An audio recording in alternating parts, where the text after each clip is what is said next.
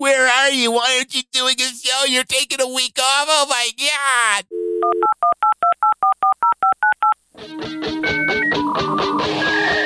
Grumpy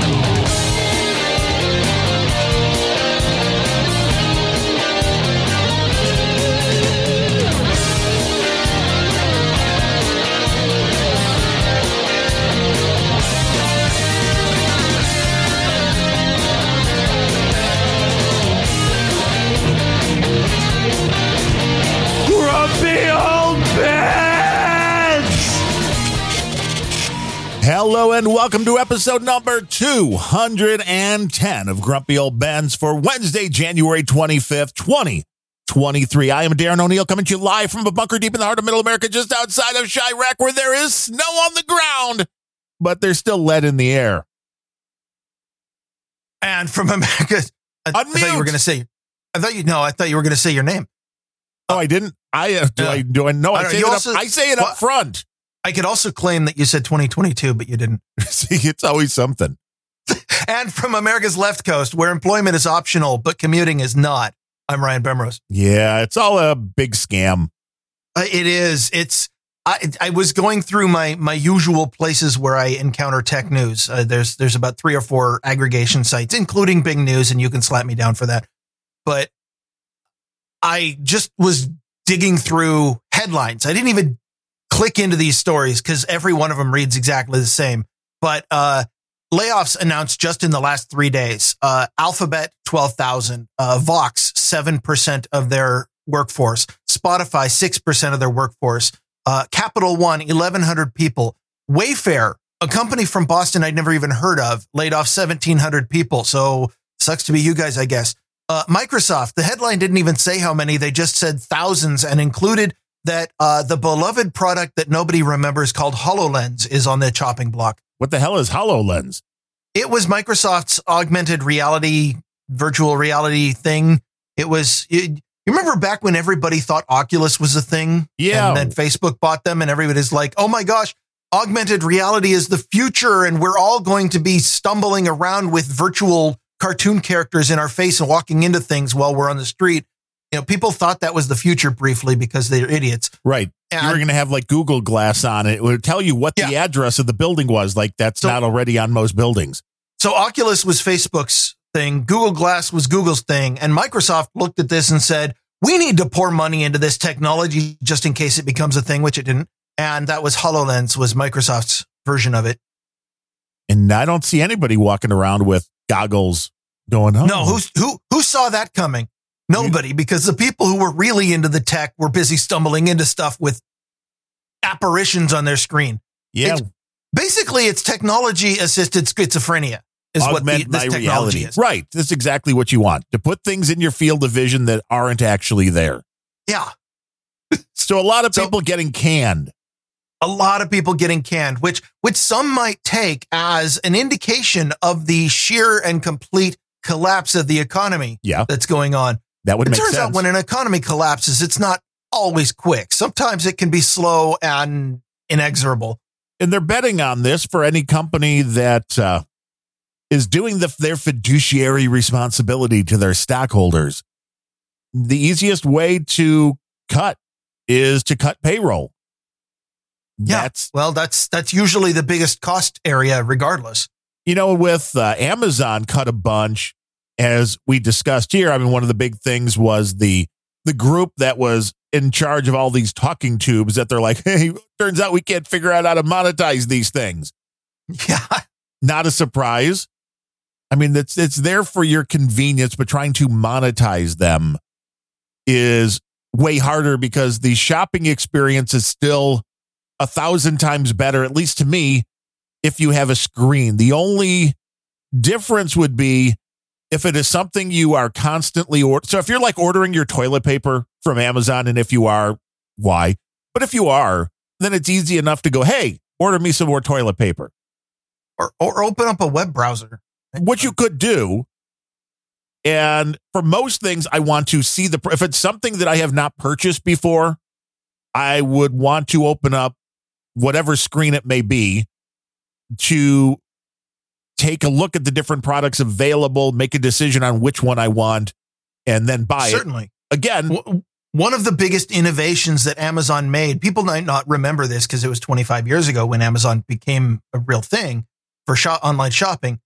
Eh, it, it was it was something that nobody else was really doing. They put a picture of the product that they were selling next to the click for buy button. It, it was it was genius. It was unheard of. It was something nobody else was doing. Everybody else was like text description. Yes. No, I want it all, man. They made a little bit of money doing it, Yeah, well, they they got big. but and not they the talking you know, got tubes. woke and ended up having lots and lots of people who aren't contributing to the things that make Amazon money because they're like, well, we got a lot of money and we got a lot of people who want to do projects that save the earth. And then suddenly they realized we don't have as much money as we want. And all those people are now gone. they had their uh they had their Google moment of, you know, let's not do evil because Amazon through their smile program, which has been around a long time. I mean, I'm guessing it's over 10 years now. I could be wrong. But the I'm smile not sure what the smile program is, but and all you have to do, well, it's closing. I, I imagine people have been smiling for more than 10 years. Probably. But if you were to put in smile.amazon.com, anything you bought, you could set a charity of your choice, which I did a long time ago. The Negro Leagues Baseball Museum down in Kansas City has been my choice Yes. because According, according to their page, it allows you to experience feel good shopping. exactly because a percentage from every order that you make would go to your specified charity. This Okay, was I- uh, their giving back concept. call me materialistic, but the thing that makes me feel good about shopping is acquiring my goods and going home with them. Yes. And I mean, most people, if you would really look at this, you'd go, you know, if the 1% or whatever you're giving to the charity, if you would have just taken it off my purchase, I might have just gone and gave money to the charity for everything I'd saved. But this but was that Amazon. would not allow Amazon to be the middleman and control exactly which causes it goes to. And this was partially their complaint when shutting down was that, well, there are so many good causes that really there wasn't a lot of money going to any one in a major way. So that was a failure. Okay. But this is just Amazon's way of saying we can't even afford the half a percent or 1%. I don't even know if it varied or what it was, but it wasn't, it wasn't like five or 10% of your purchase, but there was a small pittance from everything you bought that went to Well- charity and they're closing that down. Five or 10% of Amazon purchases might be 11,000 jobs. This is true. That could be a lot of uh, a lot of jobs. And I, I will tell you, I'm looking at the Amazon, the smile.amazon.com site you sent me to. There's a dude there in front of a, a water faucet or something, and he's smiling. He looks, that smile is the creepiest thing I've seen all day. He looks like he, he was told, like, there's a dude behind the camera holding a gun on him and saying, You smile or else. yeah, we we got to get your picture here, man. If they don't believe it, you're dead. they don't believe you. Let's see. I got a guy that's like, okay, there's a very creepy smile. Yes, the water. Yeah, what the hell is that? I don't know, but he he's either constipated or he's being threatened. And he's like, you know, you need to touch this water or your family will pay the price. And it says that charity is water. Can you can you give money to water? I does, does water need money? I give water every day. Yeah, I don't know. I don't understand. But it says overall they've donated 400 million to US charities and I thought it was a it was a nice concept. But the fact that they're shutting it down means that we can no longer afford with the current economic times. Yeah. We can no this. longer afford to virtue signal as much as we have been before. Exactly. We just can't do it. There's not enough was- money left. I, I was about to say we can't afford to be nice, which would have been more charitable, but charitable, but I realized partway through that sentence that no, they've never been nice. They are just trying to make people believe they have virtue. and that make well because it's that concept that knowing even though you know it's a very small percent people knowing that any part of that purchase is going to charity has a psychological effect. I would guarantee you there are people that are like well i really don't need this $20000 watch but uh, they're going to give like 36 cents to charity so i'm in. So amidst all of the layoffs and impending economic collapse, does that seem like a weird time to have a, a worker revolution? I think it makes perfect sense, although the workers are finally going to get burned. Because how many stories do we get? What percentage of people decided over the last few years, once the pandemic began, especially? The thing that became very popular was if you wanted a raise, you went and found another company that would pay you more than your current company and you jump ship. And now a lot of those companies are shutting down or firing you. Oops. Yeah, well, oops, that's always the risk. And, you know, people who get burned become less risk averse and people who get greedy become more risk taking. And I, I, feel like this is the kind of thing, this is the way that employment has worked for the last hundred years. And that's perfectly normal. The, all the, your, your mention of Amazon did bring me in light of a, a story that said uh, the first Amazon workers strike is kicked off and it became really big news because, you know, workers of the world unite. And of course, the, all the articles have the hammer and sickle. Are, right. This was uh, like what in the UK? But yeah, in the UK, a bunch of Amazon workers got together and said, we're not, you know, the Amazon treats the robots better than it treats us. And I'm like, yeah, well, Amazon spends more money on the robots than yes. it spends on you too. They own the robots, baby. they built yeah, them. The, the robots are, are legally slaves. You guys are just de facto slaves. Your employees that have accepted the amount of money they offered yeah, they, theoretically, and this is something a lot of people don't ever seem to get when they talk about, you know, about the, the right of employment is working is a voluntary thing. If, if it's not voluntary, it's called slavery. So theoretically, you and the company both voluntarily agreed that you should be performing tasks in exchange for money for the company.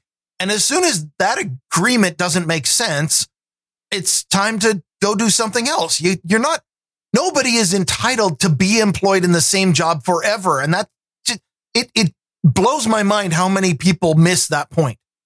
Well, then there's a lot of people that get, for their particular job, they get a contract and they may negotiate the contract today and a year later, the economy's booming, everything's great. The company's hiring people for more money, and then those people are crying and bitching that they deserve more money than everybody else is getting. Yeah, and they but totally if you ignore. negotiated right. If you negotiated a contract, you're stuck in it until the term expires, and they then totally, you can renegotiate. Right, and they totally ignore the other way, which is well, you negotiated if, the contract. If the economy tanks. Right. right. Now the, the company, if the company came back to them and was like, "Well, we're going to need to pay you less," no, oh, I got a contract. Yeah. Well, they're not ignoring that. They're, you know, if people who are have the benefit of being in that position are uh, smiling and keeping their heads down. Yeah. Everybody wants they're, it every They're smiling way. and putting their hands in a water faucet. Yeah. And then smiling in a very weird way. And that maybe that they figured they'd creep so many people out, they would run from Amazon Smile and nobody would notice when they're shutting it down. Yeah, maybe. It's an oddity.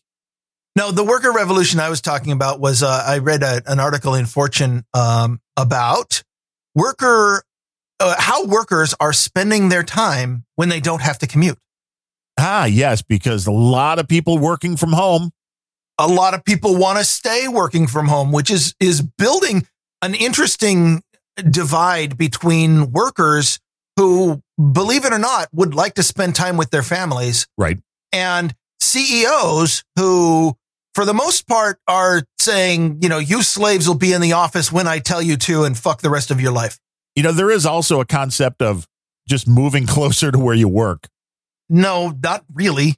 Uh, I had, when I was in Re- working in Redmond, I had a 34 mile commute, which if I was trying to be there at normal office hours, now every manager that I had, and this was always a source of friction, and I probably pa- got passed up for some raises because I was pissed, you know, not doing what my manager said. Every manager I had had to put up with the fact that I was trying to come in at 10 or 10:30 in the morning and then I was working till 7 p.m. Why?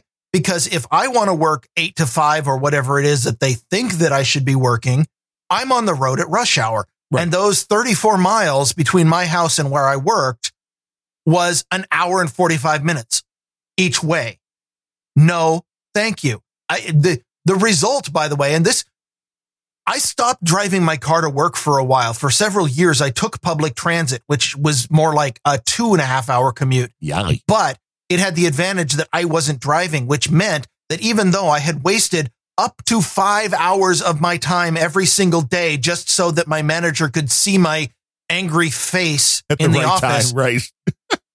when I was behind the wheel with all of the assholes and road ragers and everything else, and I was definitely one of the road ragers, the freeway turned me into that. I was showing up at work pissed off every day. And that's not great for productivity either. So at least taking public transit, I could show up, you know, I could like pull my laptop out, maybe get my email out of the way while I'm on the bus or because of course it's Seattle, all buses have had Wi-Fi for 25 years. But not commuting would have helped my mood immensely. It was, it was, yeah, okay. I, I was in the office at the time. And then for the first two hours, I had to calm down. Well, that's not useful productivity either. But uh, that's pretty much what workers are going through now. Uh, according to the National Bureau of Economic Research, the average remote worker in, and this is across all of the US, and I guarantee you Seattle is far, far worse than this. The average remote worker saves 72 minutes a day by not commuting. I believe that easily. And they published a survey that suggested, you know, how people are saying that they spend that time. Here's something that a lot of people probably don't acknowledge. 40% of that extra time is used for more work. People are in fact working longer when they don't have to commute. Now The that would be is- the question for me, because once you're to me the commute is a part of it, but the bigger thing is that whole work day and what you're actually getting accomplished, and if you have the right personality to be somebody that even though somebody's not looking over your shoulder all day long, that you're getting the work done, which I think is, I mean, they may say they're working more, but it's like who are they more? getting more done? That would be the question. Are they actually more efficient? And I don't know uh, how you would figure that one out. I guess you could. Uh, you Well, could. the- you could, but The, the type of managers and CEOs who live their lives on metrics have been pulling their hair out for a few years now, trying to figure out how do we measure productivity if I can't knock on this guy's office door and interrupt him every hour? right, got to see what's going on. which by the way uh, again i'm i'm coming from a coding background but when you're programming there are some very very hard concepts that you have to juggle in your head all over the place. And as any programmer knows this is probably true of authors and a few other professions. If you are deep into planning out what you're going to do you have your entire brain filled with data structures and connections and uh, uh, ideas and and somebody just so much as stepping up and knocking on your door causes your entire mental cathedral to crash and costs you 15 to 20 minutes of productivity while you build up what you're thinking about. Right, you're rebooting that whole thing once it's. Uh, just and all that takes is somebody knocking on the door. So the flighty manager in the in the software, these managers don't tend to stick around long because people are starting to realize what a horrible thing it is. But the managers who do come knock on your door for no apparent reason, it, this is actually really horrible for productivity. And at least when you're working remotely, you can shut off Zoom and be like, I will check in in four hours. But meanwhile, I have a module to write. and every job Now- is different. I mean, there that is the Yes. whole thing. And if it is something that if you're going into the office but you are doing a job on your own and you don't really interact with anybody else, then yes, this makes a lot of sense. Now, that- if you're working remotely in a job where you take calls all day, Right. or or anything where you know there's there's a a concept of of certain jobs that that every interaction is brand new, and the only thing you carry across interaction is yourself and your skills. Uh, it, doing uh, tech support is is one such job. Uh, answering the phone, things like that, where every time you hang up the phone, you are complete, you're done, uh, your interaction is done. Programming is definitely not like that. Programming, everything that you work on and everything you build on will last three weeks up to, you know, 12 months of, I thought about this back in last September and I have to know it now. if if you are the kind of person who is doing uh you know one phone call at a time, somebody pounding on your door might just interrupt one phone call and cause you to screw that up, but then you pick it up later. I, I don't know where I was going with that. So, well, this whole concept is uh is intriguing. Like, oh, your life will be much better. This is also the same people that push for the four day work week. You know, I mean, there's a or, lot or of less, yes. We, we can we only work two days a week. That would be great. or we we can we only work maybe you know one hour a week on Wednesdays from eleven to one. That would be perfect. And then if we could get a raise for doing that as well. Yeah, we'll That would be get to the donation segment later. I mean, I know I I've done it all. I've worked close to home. I've worked an hour plus away. It is no fun, especially when the weather turns on you. My uh, wife just took a new job recently that instead of being 45 minutes away is uh, under 5 minutes away. And yes, that is definitely a a a big difference. I mean, you you know, she's like, I get a lot more time. It's you're home so much earlier, and you, there is no there is no stress of driving. Which you're absolutely right when you said it's it's one of those things that by the time you got to work, Yeah. or I'm assuming by the time you got home, you were not a And- happy camper.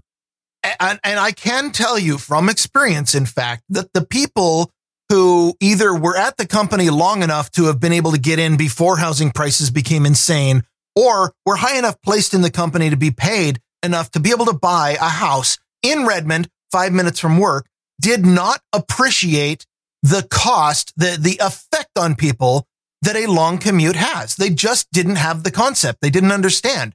You know, I got in after housing prices in Redmond were already, you know, you needed a half a million dollars for a one bedroom bungalow Right. within 10 minutes. Of, and it, uh, they, I mean, yeah, I made enough money to buy a house, but not enough money to buy a house in Redmond. So, so that's why I, th- that was the initial reason that I ended up moving really far away was I, the house I wanted for the family I wanted was not going to be an option anywhere near work. And CEOs tend to be the kind of people who can afford to get a condo or a house right next to campus. And they don't seem to understand or care that, oh boy, we're not paying people enough to live in the area where we put our offices. And they're all coming to work pissed off and stressed out before they've done a single lick of work. And they're, Well, yeah, and if you're a the coder, CEOs I, always look at the, I just don't understand why it wouldn't be. Well, hey, you're you're supposed to put in your 40 or 50 hours of coding time a week. When you want to do it, should kind of be up to you. Well, when you are most efficient is it varies from coder to coder and is almost never eight to five. Right. You know, coders, anybody who's really been into coding, for example, knows that moment when you're almost asleep and suddenly you have an epiphany about the project you're working on and your brain is suddenly going a thousand miles an hour because that cathedral is building itself in your brain and you're like, I got to get this written down. And you get up out of bed, go log in remotely if you can, or if not, you just try to organize your thought. Like that moment when you're like, I'm not going to get any sleep because I just realized how I'm going to get this messaging pipeline working without the lockup or whatever it is you're thinking about. I mean, And- that there there should be some kind of leeway for it. Now, if you're flipping burgers at Stuckey's, well, then you got to be there when you're supposed to be there. Yes. And that's why I, I said there are absolutely jobs that don't lend themselves to, well, first of all, jobs that, that you can uh, go, you can engage your brain whenever because it doesn't take that much brain power. Jobs where the time that the work is needed is absolutely when, you know, if, if you're working in Amazon warehouse, if you're flipping burgers, if you're answering phone calls, it doesn't do you any good to answer phone calls when nobody's calling. Right. That's a little less uh little less convenient for your employer as well. And if you flip burgers in the middle of the night and the place doesn't open for eight hours, the burgers are going to be a little stale. You're like, I would love to answer phones between midnight and 8 a.m. when nobody ever calls. So, I, for this story, I did pull one alternate position or a, a quote from the other side. Uh, James Gorman, the CEO of Fortune, who was doing a, a Bloomberg interview in Davos, says, our employees, they don't get to choose their compensation. They don't get to choose their promotion. They don't get to choose to stay home five days a week. I want them with other employees for at least three or four days and let them eat cake. Although he didn't say that last part, I just added it. But see, this makes sense if you need to be able to keep an eye on the employees to know whether or not they're doing the work. And I'm not sure how that really works. It's you know, so with- highly dependent on what job you're doing. Right. Because there's some that it's like, well, you don't necessarily look like you've done a lot of work. If you're a coder and it's a complex problem and a lot of this is just thinking time, like, well, how am I going to get around this? How am I going to do this? It doesn't necessarily equate to the most code written is going to show that you've done the most work because then you could just have really shitty code too. Co- yeah, coding actually defies metrics. Every single metric that you try to measure for whether or not a, a an employee is being productive, like the only thing that even comes close is I assigned a project end to end three months ago. Was it done in three months or five months or two? Yes. That, that's the only metric that makes any sense. Trying to try, you know, for example, well, any metric, any metric, no matter what the profession is, any metric, anytime that you say, I am measuring this, then people are going to optimize for that metric and not for the job you want done. oh, yeah. It's, you know, if, if you say, uh, you know, if you give a call center person, I want, I want you to be on the phone for at most 14 minutes and people are going to hang up on the, Right. on the customer at 13 minutes and 50 seconds. yes. I'd like to help you, but click. Yeah. Uh, it, in, in coding, like if you say lines of code, well, that's not actually what you need. What you want is, is Efficiency. you could say lines of code that are bug free because, yes. but, but then people are going to like, okay, if, if I'm paid by line of code, then I'm never going to code in anything succinct like Perl or, uh, uh, Ruby or Python or anything. No, I'm going to write everything in old school C unless I can get away with writing an ASM file. Why? Because counting the length of a string takes 600 lines of code. Great. I just got paid a lot. I just won. Yes. I mean, I get it.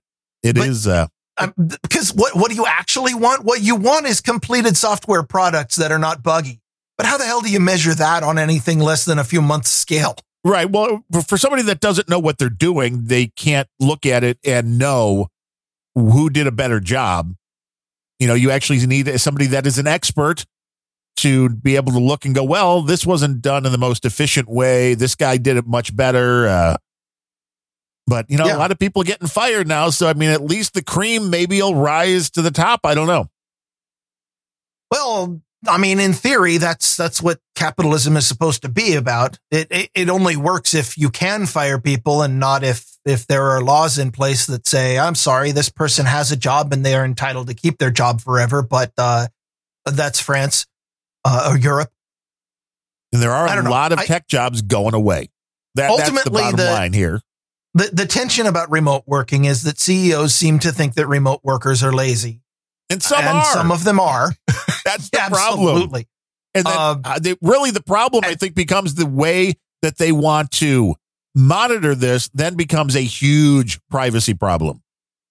Oh yes, and and if I may drop back into programming, uh, those are absolutely the wrong people that you want to install spyware to monitor them. On. Yes.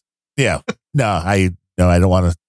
Bemrose is like, oh, you you, you need a spy camera here. Let me Yeah. put this in the toilet. Oh, for you want to install this app? Well, here, let me give you a virtual machine that'll run but doesn't have access to anything but but a virtual feed. You got to know who you're dealing with. Yeah.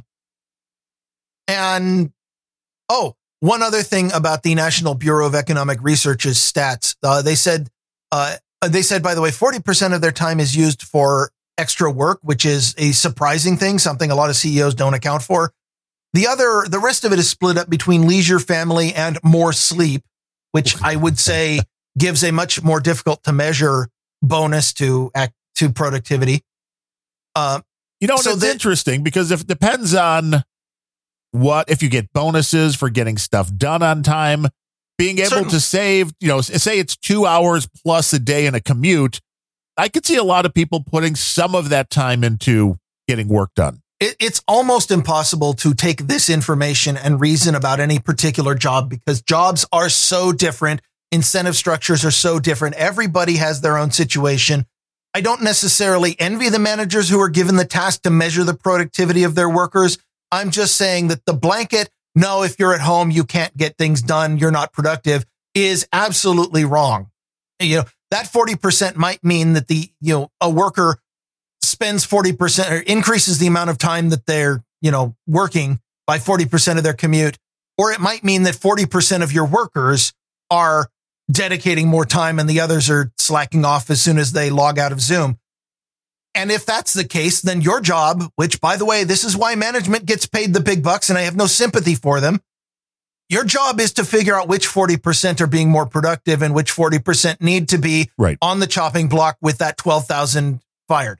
And I think a lot would depend on the environment being if you live alone, you could probably get a lot of work done. Now, if you got three dogs, a cat, a wife, and uh, 14 kids, your day's probably going to be a little more wrecked than. Uh, Well, I, I would argue dogs and cats can be ignored or shut into another room. Uh, wives can be either reasoned with or threatened to stay away. Kids are the big distraction. They're the they actually came up with. Uh, they didn't give a stat, but they said that uh, people who are home working remotely with kids in the house are far less productive than people who don't. yes. And it's a question of even if people realize how much they're being sidetracked throughout the day, you know, it's, uh, it is an interesting thing. I understand why, as somebody running a business, you would want the people to show up and sit in their cubicle. But I also understand. because you can because you can knock on the door and be like, "Are you being productive? Are you being productive? Are you being productive?" Well, you can monitor everything. That's the beauty of it. You don't even have to knock on the door. You know when they're in their office. Of course, they could be sleeping. So that's why I guess you have to knock on the door every now I'm not going to admit to having done that, but it happened. You're doing a George Costanza. Got a little uh, desk with a uh, sleeping bag underneath. No, no, I, I, well, I had a, I had a solo office at at the Evil Corporation, and uh, everybody had so almost everybody except the very newest people would be doubled up. But I, I was there long enough to have my own office, and you just sit there and close the blinds, shut the door. People know generally not to knock on doors without asking. Send an email first, and then just pull out a blanket, lay down on the floor, and get a 40 minute nap. Hey, if you're working hard, that's okay. And if you just spent two and a half hours, you could have been sleeping on a damn bus because they want you in the office instead of working remotely. Yeah, and you don't want to sleep on a city bus in Seattle. No, you, you don't want to sleep on a city bus regardless. But it, No. yeah, 15 years ago when I was doing this, the buses were a little less sketch than they are today. Nowadays, you have to like underneath your coat, you need to be clutching your pistol at all times. Yeah. Well, I saw that if so many uh, homeless people have died now of fentanyl in Seattle that they're running out of beds in the morgue. That's got to be nice.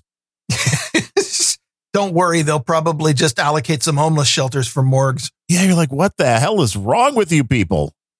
Oh, liberal policies. That's right. Oh, and the last statistic uh, that they pulled up was of the extra time that people who aren't commuting dedicate their commute time to work.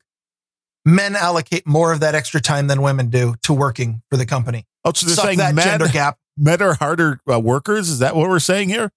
Well, I I didn't actually say that, but what I said was of the time people save by not commuting, men are allocating more of it to women. Although the difference is only five percent, so Yeah, that's not a lot.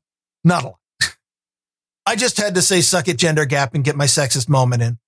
But yeah, this is the kind of stuff everybody, people worry everybody about. whining about the the seventy seven cents number or whatever it is. Where like, oh well, women automatically get paid less. Well, I wonder if any of it has to do with the fact that statistically women don't do as much work. It's possible, or they don't have the same skill level when it comes to some tech And- jobs. And again, let's go back to what I said, where it's almost impossible to take these statistics and apply them to any individual because everybody is so different. Work situations are so different. Right. Incentive structures are so different. Yeah. So trying to put anything in any box and saying, well, this is gospel is very hard to do. the the number the number difference of whether or not you have children in the house was significantly more than whether or not you're male or female. Yeah. That would make sense. It does. But that's we again, can we just go along the lines of using good old fashioned common sense? No, No. I was gonna say we've because it's not common. It never has been. no. I mean they're you know, hey, the fact that people just don't understand the world around them. One of the big stories that I pulled was seemingly everywhere that, you know, oh, the United States suing Google because they're too dominant over the online ad market. And I'm like, again, I don't understand Um, the concept. Yes, They may be. It- they they have been uh, ever since like 2005 when they bought DoubleClick in 2008. They were already being dominant, and DoubleClick was the that DoubleClick was synonymous with online ads back in the day. Yes. I mean, not The- so much Google now, was but- not up. Yeah. They were not originally the big bad leaders not- in this. No, they they became the big bad leader when they bought DoubleClick, which was the big bad leader, and that kind of put them into first place, and they've never looked back. I'm just saying that that you remember it was it was on this show, a previous iteration of it, when we talked to uh, Sir Carl, who at the time had been in marketing and had a lot to rant about the Google monopoly. I'm just saying that that four generations of ad companies have had time to be born, flourish, and die on the shores of the Google monopoly in the time that it took the DOJ to put this case together. Well, yeah.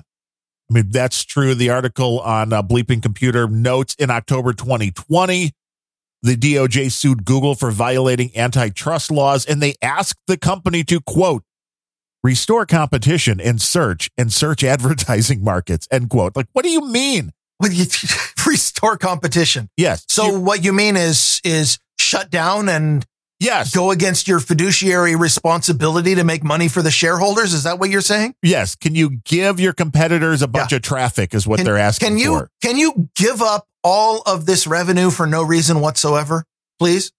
And you should, you have to fix it because you're too good at what you do. Yeah. it makes no sense in a capitalistic society it makes no sense and as much as i hate big tech in a whole lot of areas when one company just becomes dominant because they're better at what they do and if you go look just at the search capability what percentage of people are using G, uh, google as opposed to using bing and then whatever else falls down after that I don't know how you go, well, let's move everybody. They don't search with Google, use this instead. We're going to force you to do this because, you know, why? Or Well- maybe they want Google to go, hey, I'm just going to reroute traffic from Google to the other search engines. the the phenomenon you're describing is is one of the few valid criticisms of capitalism.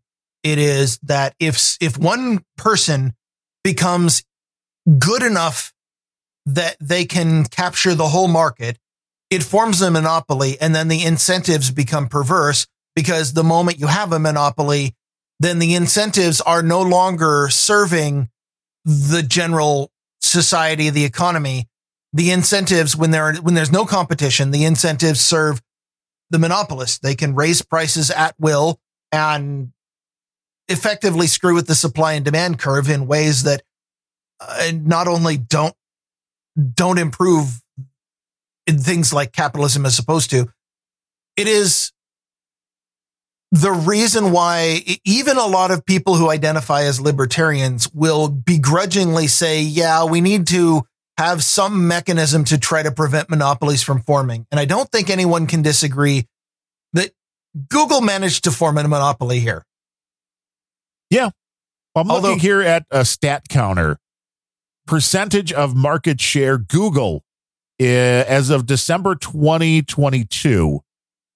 Google had a 92.58% market share according to StatCounter. Don't know how they determine Well, this. The the way that you lie with statistics in places like that is to uh, arbitrarily decide what the market is. Possibly. You know, like it'd be like a stat. I could argue that Google has a monopoly in Android operating systems. On the Android platform, Google has a stunning, huge amount of the total installs of all Android phones. And it's just, how do you decide your market? Yes. And if this But- if this is true, that means 92% Google, 3% Bing, one and a quarter percent Yahoo, and one half a percent DuckDuckGo. Okay. So when you I mean, come in and go, hey, I'm not Google, that surprised. no, uh, I'm not either. But when you come in and say, well, this gives Google an unfair advantage in the advertising space, yeah, well, of course it does. But what's the answer? Because people are Well- using Google. It's not like uh, they have much of a of a formula to send business elsewhere. Well, the, the U.S. Department of Justice thinks the answer is to sue them in the Eastern District of Virginia federal court Uh-huh. to I, I don't know what remedies they're proposing. The the suit has only been filed and I didn't read it. But the I mean, what is the solution? There are a lot of people even going way back to the the antitrust stuff of 140 years ago, where in, during the Industrial Revolution, where people are saying, well, capitalism falls down when a monopoly forms, and therefore we should use government to crush monopolies. And that is that is like using a, a flamethrower to to cut to prune a few stray branches. But um, I mean, what other tools do you have? I don't know. The I did pull I did pull a fun quote out of the TechCrunch article.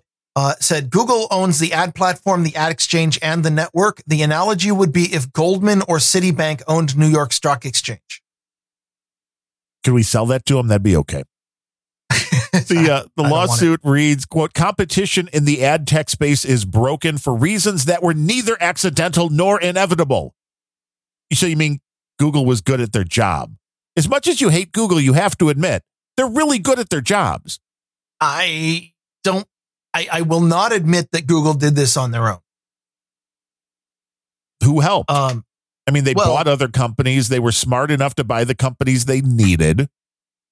They're obviously the number one in search because 93% of the world is using them to search.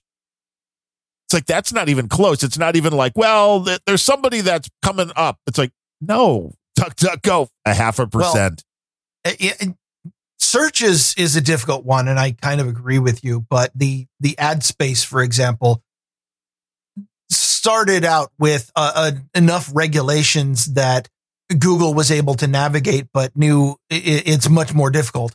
Um, when when the de facto online marketplace for ad selling became the Google system, a Google owned system, and they had engineers in the back end twiddling the database, putting Google products ahead of everybody else's, then I don't think that that is, is honest. I don't, it's not honest capitalism. It's not, it's not competition. It is, it is, we are the ones who have the access to f- stick our finger on the database. It is, it is the Secretary of State of Arizona somehow declaring and certifying an election in which she got a hundred thousand fraudulent ballots from the same county and going, yeah, these are fine because I won. And there's no other reason why I, you know, we would ever look at it again unless the somehow I didn't win and then we'd throw out all the ballots. Yeah, they did throw out a lot of ballots in Arizona. No, they, they, they counted a lot of ballots in Arizona that should have been thrown out. well, it was both because there was something about the percentage that was like Yeah. well over 50% in some areas where the ballots were rejected and how they ignored that there were no signatures and all that. But uh, I don't I don't think that there's any honest person who can say that there was a fair or or honest election in Maricopa County. now, with But it didn't Google matter thing- because the person running the election happened to be the one who won the governorship. So I mean, it's not like they're ever going to revisit that. Let's go back to a time that you remember and I remember when Yahoo, I believe, was the number one search. Did you just call me a Yahoo? A Yahoo, yes. Remember Okay. when Yahoo was like the number one search engine? Yes. When Google was nothing. So all of these people that are like, well, nobody can compete with Google. It's like, but they can't. You remember when Alta Vista controlled Yes. everything search. yes, I do. And Hasta La Vista went for the uh, other stuff that maybe was less legit. Yes, and I w- the the you mean the kind of stuff I actually wanted to search right, for. right. But if you remember that, you know. So anybody now that's like, well, Google's too big, nobody can compete. It's like I disagree. If somebody, and I do think Google is worried about all of this Chat GPT and all of the AI stuff because that could be Yes, they are. a change. And somebody that could come out with a way to search that gives more human type responses rather than nothing but a list of links could put Google out of business. So the concept, well, maybe not out of business, but it could take them down a lot of pegs. That saying that nobody could compete with Google, I think is complete and utter bullshit. there Well, there are you- companies you that can to- compete. but you would there's there's a couple ways to compete with Google. One is you can whine and try to get government to harm them, Right, take them or out. two is you can create a better product. Now, which of those sounds easier? Going to the government and saying, "Shut them down! Shut them down! They're too big. They're way too big." But you, there's no question people can compete, and the fact that Google is such a behemoth is because of the fact that they did, from a capitalistic uh, viewpoint, they did everything right and grew to the point of being massive where They- they- there's nobody else even close in their same space. They they grew to the point where they stopped being capitalists and became communists instead. yeah, because well, nobody is touching them at this point. Yeah, because they never had any incentive to. Exactly. You know, until the entire economy started tanking, and then they're like, actually, we don't need a hundred thousand communists here in Mountain View. we can get rid of a lot of those people because AI is going to replace them anyway. Right. That was another article which I pulled for last week, and we ended up kind of talking about just one topic last week. It was like old, old grumpy it, old beds. It was a big topic. Yes, it was. But there was one. This came from a senior reporter at uh, Yahoo Finance who speculates that 90% of online content could be generated by AI by 2025. Can you imagine this? Well, yeah, but 90% of online content isn't worth paying attention to. That's So true. it could be generated by dev slash random. That's true. This And- concept is interesting, though. Yes. Like, what are we going No, to do? I understand. I'm just saying, is that before or after accounting for Sturgeon's law? Yeah, if you get rid of all the crap that's worthless, then it might be a lot lower. But I have a really uh, bad feeling that a lot of hard drive and cloud space, which is just hard drive space, and somebody else's computer is going to be filled by crap that AI is spewing out. So at least nothing's changing, True. It's just going to be more automated, I guess. I guess. We've we've come up with an even more automated way to fill up people's hard drives. Uh huh. That it's just going to be a, an AI that just keeps writing stuff and putting it out there. You well, know, that's this- okay because the exponential growth in silicon will go ahead and continue indefinitely. We know that, right? It would Moore's law. right. I think that's finally slowed down now, isn't it? Uh, well, this whole chip shortage thing is is evidence of that. Yes. yeah, it's kind of throwing things into a little bit of a tizzy. But it's an interesting concept oh, to me. Wait a minute. You know, I just had a thought. Uh, what Why? if the chip shortage get it's something that happens while you're talking? Oh, okay. Because I'm not listening to you. I need to do something with my brain. That makes sense. What what if the chip shortage gets so bad that dudes named Ben actually have to go in and start deleting files because hard drives get expensive?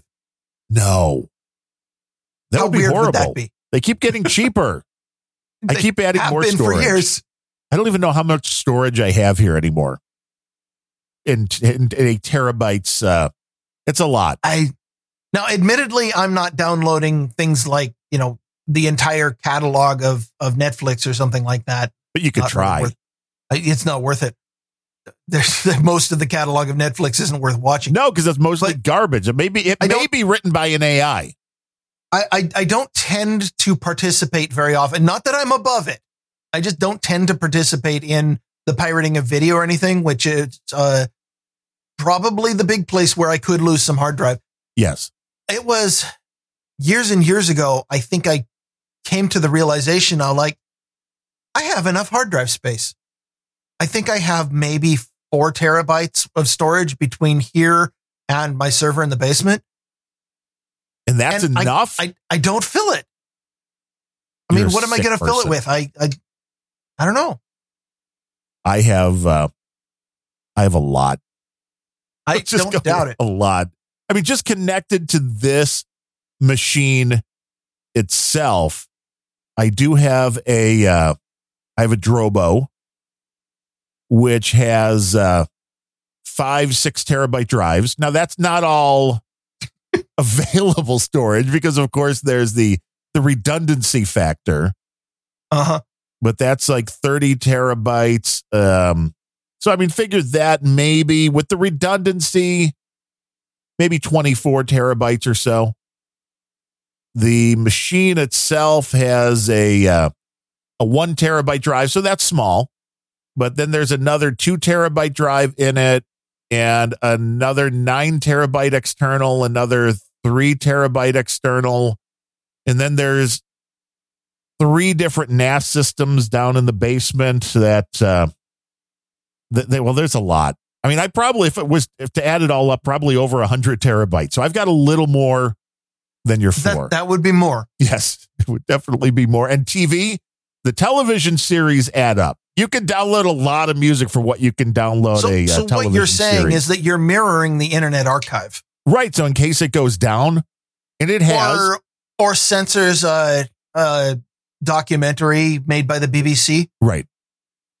Oh You wait, that was a different story. Yeah, but it's all in the same vein. And I there there have been times where Comcast went down, and I just go and I turn on my television and my Raspberry Pi that runs Kodi, and I watch whatever I want because it's not coming from the internet. Yes, actually, actually, watching it is a lost art to stream video from your hard drive rather than the internet. And And especially from a hard drive seem- elsewhere in your house. yeah, a lot of people don't seem to understand that it is theoretically possible to watch a video without either, you know, having, you know, if, if you're not blessed by living in somewhere with gigabit all the time, every once in a while, like watching a video, you might, I don't know, have a loading screen or stuttering or bandwidth problems or sites being down. And, and, you know, we never had that problem back when we were streaming locally. Exactly. It's just there. It's like magic. I don't know how people don't have that. Real quick the uh, internet archive has at uh, uh, we're not exactly certain why but we think at the request of the indian government uh, censored uh, a documentary called the modi question from the bbc which Oh, was yes. uh, I- i don't know if you're familiar with the prime minister of india narendra modi um, but he's well the the documentary makes him out to be a run-of-the-mill authoritarian tyrant who has done really awful things and yet somehow stayed in power by corruption and and gra- grift graft as one uh, is wont to do. and and and stop me when this sounds like every other nas- national leader these days. But uh, in particular it blamed him for the 2002 Gu- gujarat gujarat riots. I'm not sure how to pronounce that. Um, and the indian government took exception and said that's not the official story which duh it's a documentary of course it's challenging the official story um, but uh, apparently they they have decided that uh, not only are they blocking the BBC page that has the documentary, so you can't stream that anywhere in India, at least not on their official ISPs, but now the Internet Archive has removed the documentary because too many people in India were using it. And uh, the Indian government says that it is anti India garbage. The BBC stands by the documentary. You know the rest of the story It could here. be both. I mean, that's the whole thing about information I- it- being free is you get to decide. Yeah, I, how weird would it be to let people decide for themselves if it has any merit? Yes, you get to watch it. You decide whether or not the case being made seems to be legit. And if it does, then maybe you believe something that the government doesn't want you to. Ooh, so scary. How, how well that? Unfortunately, if you're an authoritarian government, then that's not an acceptable practice. now, the question is the government doesn't want you to. will any AI ever write anything a government doesn't like? I'm certain it's already happened. But that would be shut down immediately. Governments are fickle. That's true. That's true. They can So- change what they want to see very quickly. So uh, you know, BBC. So- okay, maybe not the BBC. It's it's a little weird that they would actually pr- participate in anything that that a government doesn't like these days. I they're maybe not as bought and sold as I thought they were, but people saying anti-government things and governments being authoritarian and trying to shut them down. Honestly, not really news. The thing that I took out of this is the uh, an organization called the Internet Archive is not much of an archive if they censor things. Sorry, it this feels like a wrong name. This feels like if you call yourself the Internet Archive and yet you only archive things that people, you know, the propaganda people want. Right. You don't deserve that name. No, I would agree. Which is why, again, you can't trust any of this stuff. Yeah. You have Now, to know there are might- bias. they might be reacting to an internet block uh, from five years ago, six years ago, where India did block the Internet Archive completely in 2017 for another bit of free speech that the government didn't like. And maybe they don't want to get blocked again, so they're self censoring. I still think it's wrong, though. Yeah, which I I get it because they're, you know, and when the at the uh when it all comes down to it, they're trying to just make money. That's they're there. They're not there to not make any money. I'm guessing, even though they're the archive, they're not. Or, or am I wrong? Are they The a, ar- uh, archive in name only. I Yeah, don't I mean, know. I a- don't actually know about the organization behind the Internet Archive. Yeah, whether uh, it's, it's- for profit or not. Yeah, it's not the Wayback Machine, which actually is nonprofit and trying to archive the whole internet and generally doing a pretty good job of it. Yeah, although some of that you come across websites that have been scrubbed, so I don't know. Uh, yeah, it's Yeah, again one of those things to where revisionist history. Yes. Well, very much revisionist history because we can't have truth. We can't have what people said because it might have been wrong at the time. So, what people were saying in the 50s and 60s and 70s was so racist, we can't even keep a record of it now. Yeah, it, it would it would be terrible if people actually understood how their ideas had failed so horribly in the past. I'm still waiting for the new ice age that's coming. Oh, it, in again, you know, if you are an authoritarian, one of the first things you have to do is control the information people have access to. And if you can do that, you can stay in power for a very long time because people will never know anything other than your authoritarian rule. Right. Your story sticks. Freedom of information is the most powerful and worst enemy to authoritarian regimes anywhere. And with that said, is- it could all be lies. You don't know. I, I'm certain that 90% of it is. Again, apply Sturgeon's law. Uh-huh. And this is why people should be taught how to be or how to think for themselves. But the moment that somebody decides whether or not you're able to make that decision for yourself, then you're not a free thinker anymore. You're a slave to somebody who's spoon feeding you propaganda. I like Uh, propaganda. Uh, yeah, but do you want it spoon fed? I prefer to use a fork. I like to use a blender and a big straw.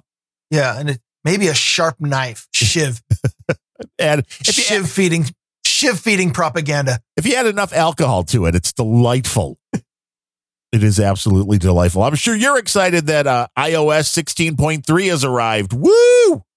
Oh, and I'm thrilled. In fact, uh, let me go upgrade all my phones to that immediate. No, Exactly. Go out and do that. I'll wait. Okay, well, you're done with that by now, I'm guessing. yes, yes. All of I've your done all the upgrading I'm going to do. Thank you. all of your Apple devices have been updated. Every one of them. Now, now I'm really because I've got although my Apple laptop hasn't been updated in like 10 years because Apple a bunch of dicks who don't like to continue to support machines from uh, X amount of years ago. But I do now have an iPhone, I have an iPad, and an Apple Watch. So uh, I've bought into the Apple ecosystem. Yeah, you're you're apparently even sending all of your private health data to them now. I keep trying, man. I Keep- heard that. keep sending. Although I saw somebody actually posted their ECG on No Agenda Social the other day, which I thought was interesting. But I mean, this, I guess, data wants to be free. And the nice thing about the update that Apple's making here in 16.3 is that they are finally, and this is really the only thing I thought was newsworthy, they're finally adding the ability to use the YubiKey, which how long has these things Oh. been out? Well, It's a while. people are slow to adopt other people's standards, yes. especially when you're in the business of making your own. So you can now finally use a YubiKey to keep your i account, whatever Apple calls it, iCloud account, I'm guessing, uh, safe. I don't really use that. I should look. I'm sure I have an account because I have an Apple device. So I think it exists Well, by magic. have you ever submitted anything to Apple Podcasts? Then you do. yeah, well, we're on Apple Podcast, man. They love us. They love us in Yeah. Apple. Somebody asked me, how come Angry Tech News isn't available in Apple Podcasts? I'm like, because I'm not going to create an Apple account. this is a good enough reason.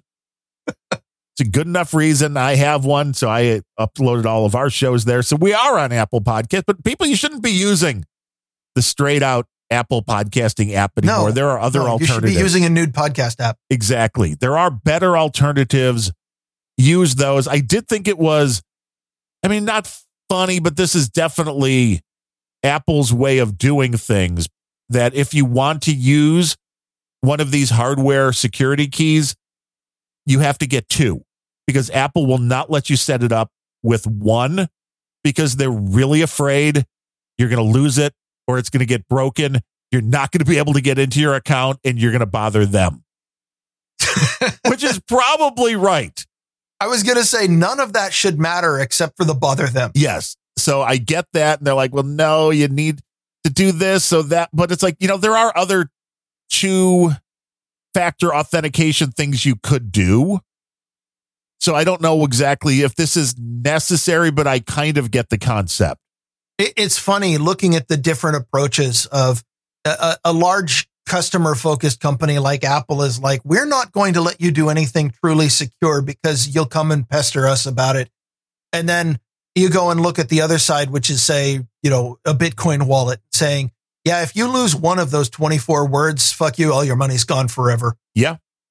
now, if you understand that, you then understand if you do tie any of your accounts to a hardware key, and you understand that if somebody steals that, your ex wife breaks it in half, whatever, that you're never getting back into your account, then maybe you'd want to buy a second one or something as a. Yeah, I, I, it is prudent to want a second one. Yes, to back it up. So I can't really complain.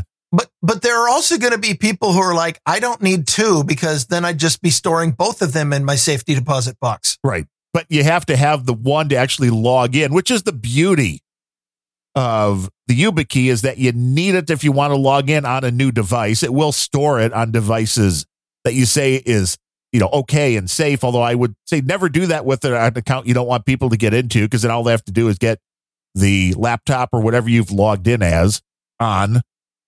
But our buddy Digi in the uh, troll room says proudly using Apple tech products is the equivalent of being a douchebag driving a BMW. hey, if somebody wanted to give me a BMW, I would drive it. They seem like nice cars.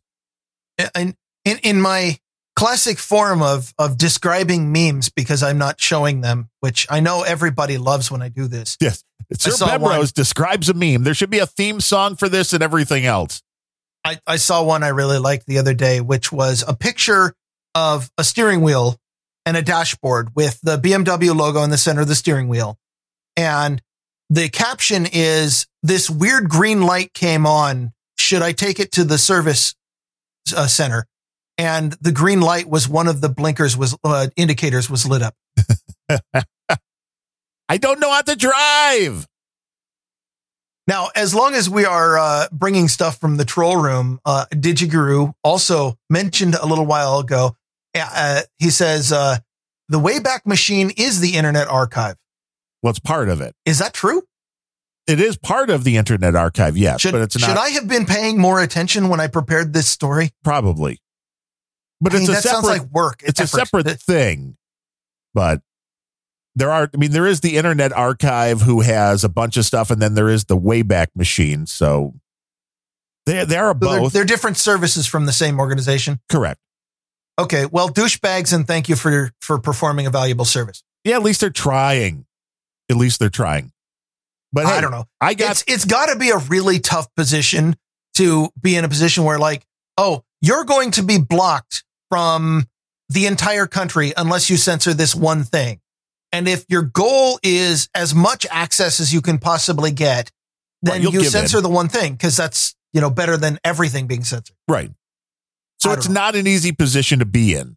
It is also the top of a slippery slope, though, and I don't like it. which is why piracy rocks because then you can get that documentary and nobody can stop it because the fact that the uh, pirate bay is still around in 2023 They keep trying though. That that one court order from a year ago that said uh, uh, all ISPs in the in Europe must block the Pirate Bay and every IP that they ever set up on right proactively. uh-huh. And good luck the the people who got that judgment continue to be suing ISPs saying, "Hey, the Pirate Bay popped up on another IP and you didn't block it, and therefore pay us money." you're like don't you Still going. understand how it works Still going. still Uh, going yeah genius to be able to get that judgment that says you can extract money from any ISP anytime you want. Hey, I would like that. I would take that. I would take a BMW. I took the Apple Watch, and, and then use the money to set up another Pirate Bay right mirror. Right. But the Apple Watch was recommended by a cardiologist, so it's like you know these are there are various ones out there. I know Garmin, Gene of uh, you know Sir Gene speaks. He was talking about the fact that he finally has a Garmin one that does the, Interesting you say that and not of Gene of Unrelenting. Is I- it a different Gene or are you just not proud of that show? I just I don't want to admit. I keep Okay. trying to trade him to other podcasts, but nobody is taking. You know, I've tried to get Carolyn Blaney. I've tried to get. Yeah, I mean, I would even take Cold Acid from uh, Rare Encounter if I could trade Gene over to uh, Abel Kirby, but nobody's taking him. I don't know why. well, I hear Nom the Millennial is is uh, desperate to be on more shows. You might check with him. He is. He had problems connecting. See, I think it was all just a big scam because he had problems connecting to the uh to the server yesterday, but then he did, and I felt bad that he didn't log in. So I sent him like 30, I think it was 33,000 sats, something like that, like seven bucks. I didn't listen to the show, but I sent him money, so I feel better. It's kind of like buying carbon credits. I'm like, eh, or or uh, uh, what, buying indulgences from the church. yes, kind of. That's kind of, that, which by the way is what carbon credits are. Exactly. It's like, you know, I don't really have time to listen to your show, but I'll send you a little bit of money so you, I can support your show and what you're doing. And that's all cool. But no, it's the same Gene that uh, had the Garmin watch. And it's like there's other companies that are now making devices like this. And I don't know. There's one thing as douchey as Apple could be, they do still have the, and it may not be true, but they have the reputation in the tech sphere of being better at protecting your data than most. None of them are great, but they're better than most at protecting your data and keeping it private. Well, you- he- here's a hint: the, the, if you want your data protected and kept private, there's only one way to do it: Don't give it to Cold anybody. storage. Yeah. never, never give it to anybody. Never allow it. Like, shut, put it on a hard drive, shut off the machine, and then bury the hard drive in a bunker somewhere that nobody knows about and has no access. You're Yes, exactly. And it makes it a lot harder to get that information to your cardiologist if you can't put it on the internet.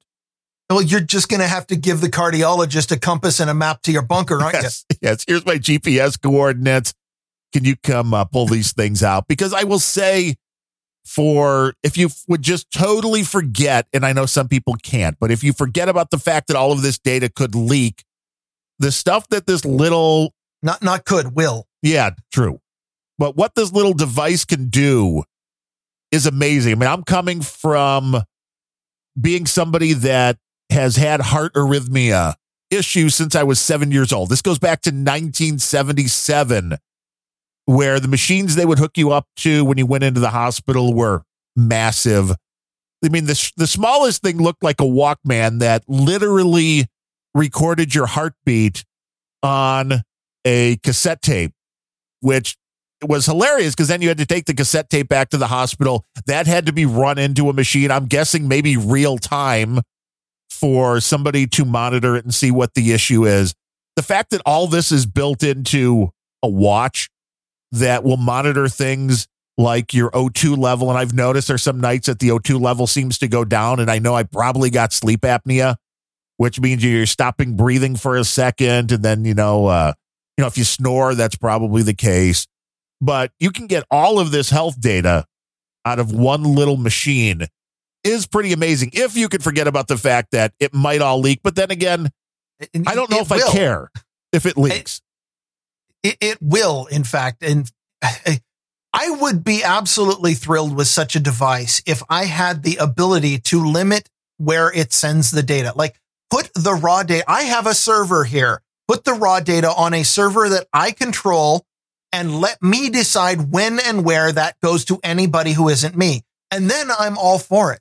Uh, my problem with it is not that it's collecting a lot of interesting data. I, I like data. I like analyzing data. I like I like running queries on databases for the purpose of trying to figure out who's screwing me. Which, by the way, the answer is everybody. Everybody, yes.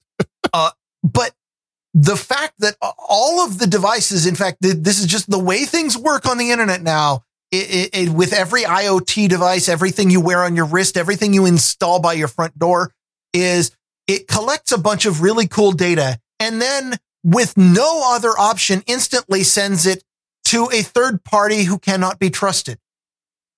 The raw data. And then if you ask nicely and don't get your account banned for some stupid reason, then they might be willing under certain circumstances to give you some of your data back, but only run through their AI interpretation algorithms because the raw data would be too much for your poor little brain to handle. And so they have to interpret the data for you and decide which parts are interesting and which parts are yours. And you don't get to collect that. And oh, by the way, they'll perform exactly the same service for the FBI if they come knocking. Yeah. That's the part I don't like about these devices. Not that they're collecting data, that, that they're collecting data, that they can collect this data, that this data exists and is available. Very cool. That this data is being sent to Cupertino to live in a database that's being handed off to a bunch of people that I have no trust in. That's what bothers me about it. I believe, although I could be wrong, and I needed to do a little more research on this, I believe the Apple Watch stores everything on the iPhone that you paired to it, and it doesn't necessarily go oh, yeah, to the because cloud. that's trustworthy. Right, but it's more trustworthy than, or just as trustworthy as any phone with any data. Okay, so that's trustworthy. Right. Which again, maybe you don't turn on Wi-Fi and you don't turn on the cell and uh and and you cry and you just you pair the two I- things up and I, I, know that we discussed this because I, I did a, a, a special on Grumpy Old Bens about it few months ago. I, I recently switched to another phone, another Samsung. And Yes. since then, at least once a week, I am going in and coming up with yet another way where I have to fight it exfiltrating my data automatically to some server somewhere because there's yet another service that I didn't know about and have to shut off and have to kill because I don't want my phone collecting information about me and automatically sending it to Google and Samsung. And that is a very difficult concept to understand. Uh, The, the fact that I keep finding new services that are trying to spy on me and compromise my privacy, I, I don't trust phones either. yeah, it looks like Let's can, collect this data and send them to my Debian server that I set up on my own. which would make sense, and they should offer something like that. It does look like this. You choose whether you want to even back it up to the cloud, which makes sense.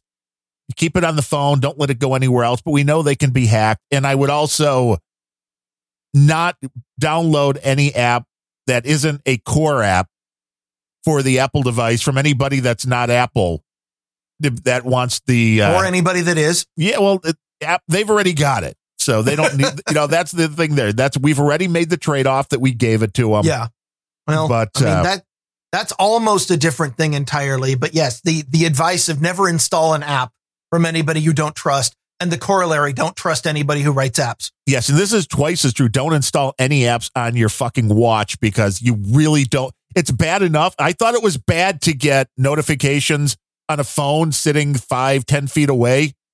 The watch buzzing on your wrist. Oh my God, it's annoying. Oh, my wife has that. She's got a, I want to say it's a Fitbit, which Uh. is is one of the advanced Fitbits that's just straight up a smartwatch, and she connects it to her phone. And whenever a text message or something comes in, she's like, "Oh, so and so says this," and I'm like, "I didn't even hear your phone saying it. No, it buzzed on my watch.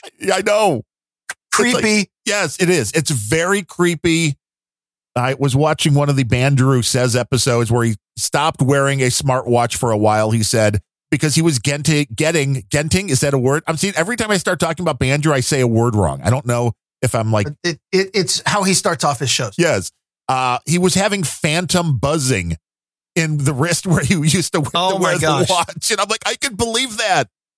I, I mean, you, you know what that is? That that is a a back channel that allow it's it's like a fast lane for that social media dopamine hit. Uh huh. That you know, it's we we have discussed at length how social media messes with your brain because of the constant instant feedback and a very little shot of dopamine every single time somebody thumbs up your social media post. I mean, I even get that, but at least I have the ability to limit it to the web page, which means that if I need to function or to focus on something and need it to stop making noise, I close the tab. Right. Sir Sean of the Allegheny Valley says he's had that. So it's a common thing, I guess, like phantom buzzing on your wrist. I mean, it must Yeah. be great when you're not wearing the watch and you're like, what? Oh, wait, no. I, I have enough trouble with phantom buzzing in my browser tabs. yes. I don't need it on my wrist. I don't need it. I do not need any phantom buzzing. If, if I'm laying in bed and something is vibrating on my wrist, it sure as hell better be a cat or a sex toy, or that, you know, but, or, but or, ne- or ne- my wife if I need it. I was gonna say never both at the same time, the cat and the sex toy, but I, I, I yeah. Uh, how do you back out of these things usually? Uh, we either go to a donation segment or we go into. I have a couple of follow up stories about things we talked about before. sure. What do we got? Well, uh, you remember we talked about lawyers being banned from Madison Square Garden? Yes, facial recognition. Those bastards trying to go see the Rockettes with their kids. Yes, that that horrible person. Well, horrible person maybe because it's a lawyer, but not for wanting to see a show. Right. Uh, uh, yeah. Um. Now, if you did this with a construction worker or an artist or a podcaster, that would probably be it. But what does a lawyer do when you do something clearly unethical and illegal They sue. to try to, to screw them? The answer with lawyers is always the same. They sue.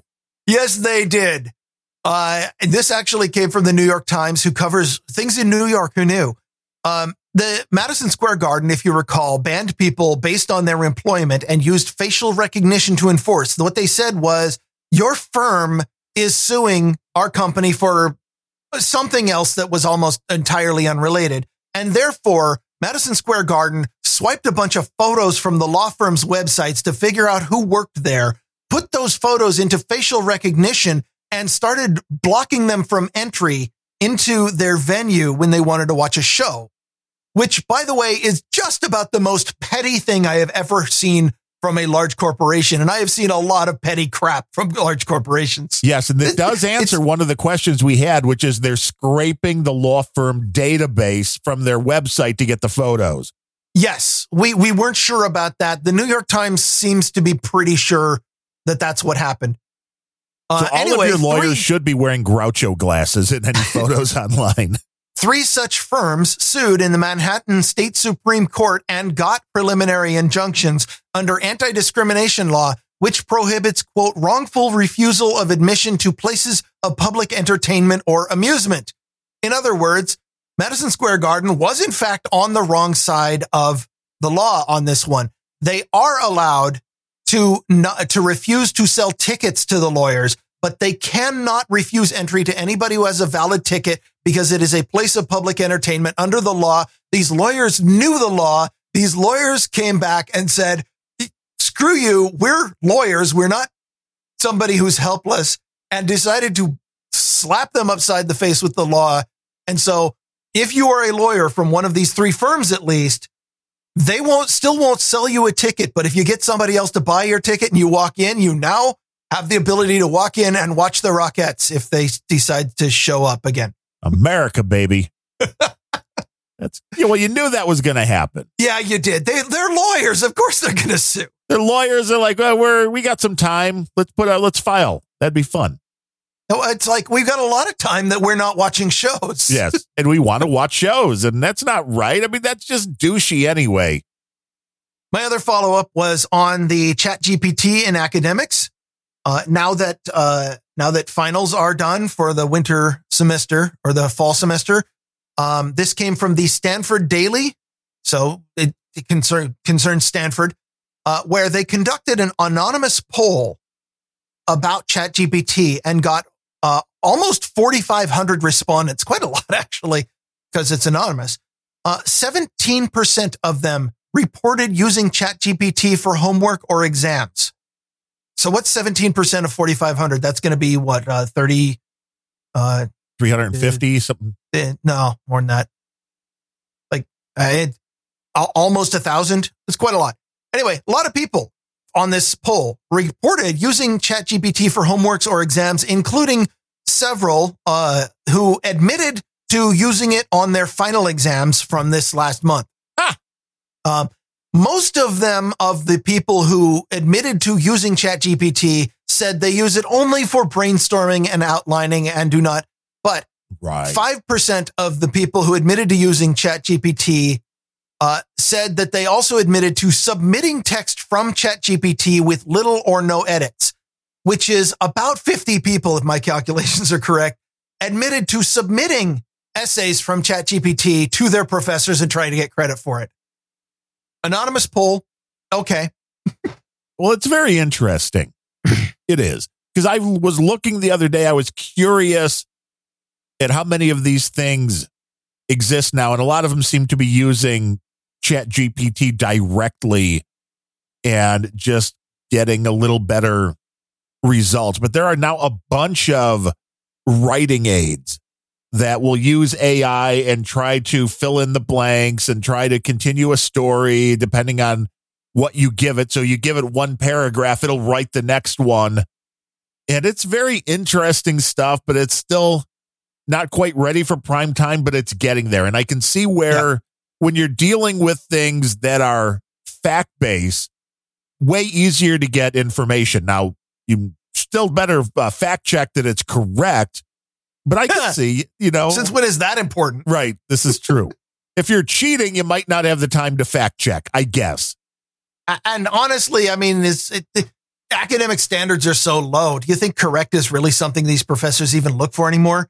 It's like, well, yeah, that's true. Eh, we don't care if it's accurate. We just care if they use the right pronouns. Yes, if they use the right pronoun, you have to have the right gist to it. That's all. You don't have to have details. Well, ChatGPT is going to get better because Microsoft is investing yet another billion in OpenAI to ju- develop ChatGPT solutions. They also mentioned that ChatGPT solutions will be available as a Microsoft cloud service on Azure soon. Ah, of course. But this uh, also leads right down that pathway of, well, whatever it said, how much, uh, you know, um, 90% of online content could be generated by AI by 2025. The more you read this kind of stuff, the more you believe it. Because bloggers are going to go, eh, do I really want to write an article? I'll just go into ChatGPT and go like, give it the topic and then it'll just write it for me. What's the new way to do it. No work. Is it cheating? Are you muted? He is muted. His head has not disappeared. He is only muted. Nobody worry about what's going on here. Still muted.